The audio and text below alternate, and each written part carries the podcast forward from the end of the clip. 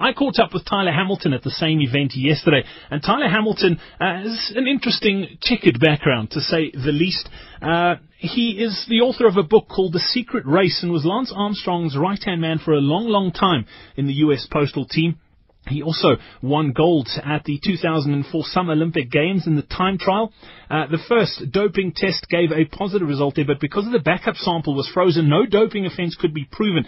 He then failed a further doping test at the 2004 Vuelta España, and he was then suspended for two years. He made a comeback uh, from suspension, became the national road race champion in 2008. In 2009, he failed a dope test again and was banned for eight years, which effectively uh, caused uh, his career to end, and he then retired. In 20 10, he was subpoenaed to appear before a grand jury for the performance of enhancing drugs in cycling. And in May 2011, Hamilton admitted that he used banned substances in competition and returned his gold medal. In 2012, he co-authored that book, The Secret Race. And it was an interesting chat, and I'm, I'm not quite sure. I mentioned at the start of the show I'm not quite sure how I feel about someone like Tyler Hamilton uh, being flown out by a big corporate to South Africa to speak about his experience. Uh, I'm, I'm, I'll be dead honest with you. I'm dead against doping in sport. I think a two-year ban is a slap on the wrist.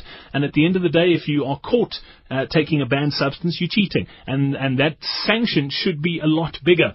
And it's it's just really interesting. I'd love to get your take on it. Uh, whether whether a big corporate like uh, Discovery should be paying, and, and I don't know what they paid Tyler Hamilton to to come out to South Africa, but I'm assuming it's big money to get someone like that out here. And and I don't particularly know whether it's right or wrong. I just know for myself, I wouldn't want my kids to be associated with someone like that. At the end of the day. Send me an SMS. I'd love to get your thoughts. 34701. I caught up with Tyler Hamilton, and uh, this is the first part of that interview with him.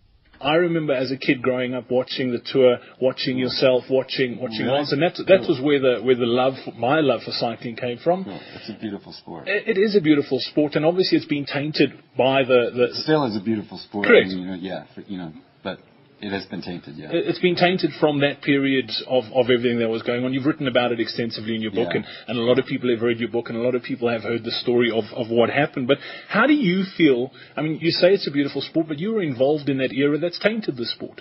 yeah. I mean, and it was, you know, what, what era was it? When did it start and when did it stop? I'm asking. No, no, but that, that's exactly. what- I mean, It- like, it, did it start right when I arrived? Like, you know, there was, there's no, there was no start, beginning, and ending. Well, well, the truth of the matter is, you were there. So I Oh, mean, yeah, I mean, yeah. I, I can't answer that question. Yeah, yeah. you know but it better than I do. uh, From what I, I mean, when I arrived in 1997 at that top tier, it was in full swing. Trust me. And from what I hear, when Lance Armstrong arrived in 1993, it was in full swing. So it, it did, you know. And from, you know, I've heard stories about the 80s. I've even heard stories about the 70s. So.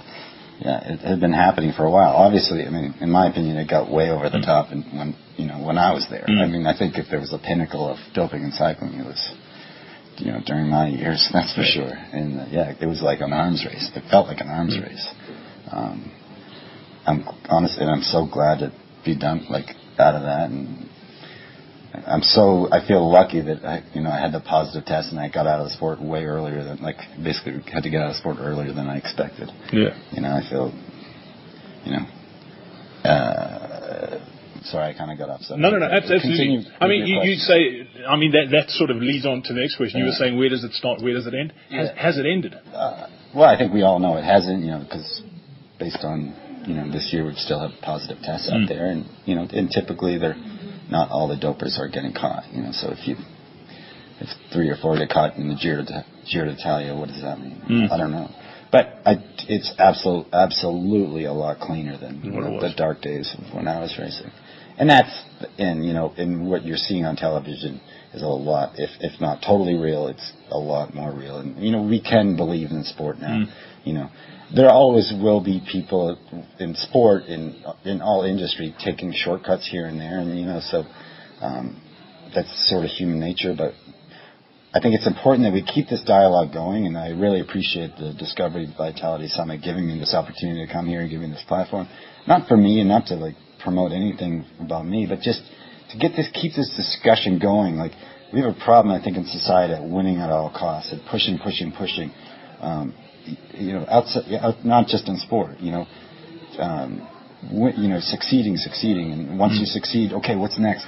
You're setting the bar even higher, and um, it's uh, it's dangerous. It's yeah. dangerous, and I think we all need to kind of take a deep, deep breath and take a few steps back, look at the big picture, and um, slow things down. Yeah. That, does that make no, sense? absolutely, absolutely, super, it does. Super on from the outside, yeah. but um, I don't know. Just in general, in the United States, you know, the pressure for these young kids to uh, in all different sports to to um, make it to the t- this top university to get a scholarship mm-hmm. at the top university. You know that can save you know several hundred thousand dollars if they get a scholarship.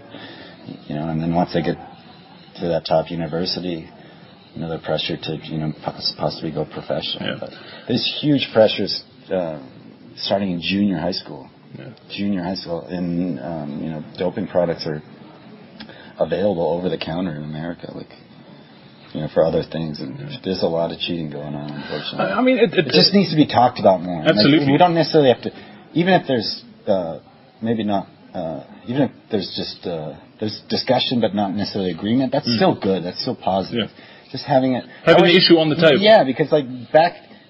The only thing I knew about doping before I actually did it in 1997 was like you know, being in America, you might hear once in a while, oh, those guys, there might be doping going on. Nobody really knew. It was mm-hmm. kind of like nobody talked about it, and it was it was hush hush. It was all under the table. It mm-hmm. was all. You know, and when I got there, I quickly realized, oh, you live by the code of the Omerta, which is the code of silence. You take your secrets to the grave. You don't mm-hmm. talk about it. That's the first part of that interview I did with Tyler Hamilton. Uh, it was intriguing to say the least. It was just amazing sitting across from him on a couch having this conversation uh, and talking about guys, like I said when I started that interview, guys that I grew up idolizing. I remember watching TV, watching them racing up Alpe d'Huez and Mont Ventoux and, and just watching them and thinking they were amazing. And it all turned out to be a lie. And it, it was just, it was weird sitting with him on that couch yesterday asking him those questions. And, I, and I'll ask you that question again. How does it sit with you knowing that someone like Tyler Hamilton, who let's be honest, cheated and lied throughout his cycling career. And uh, there might have been guys who, who were trying to race clean during those days uh, and weren't able to win races because guys were cheating and doping and taking EPO and taking testosterone, uh, weren't able to further their cycling careers. What is your take on it? For me, I don't think the guy should be making money out of selling his story or out of cycling for that matter. Uh, he was caught twice and, and has been banned for eight years from riding competitively. Let me know. 34701.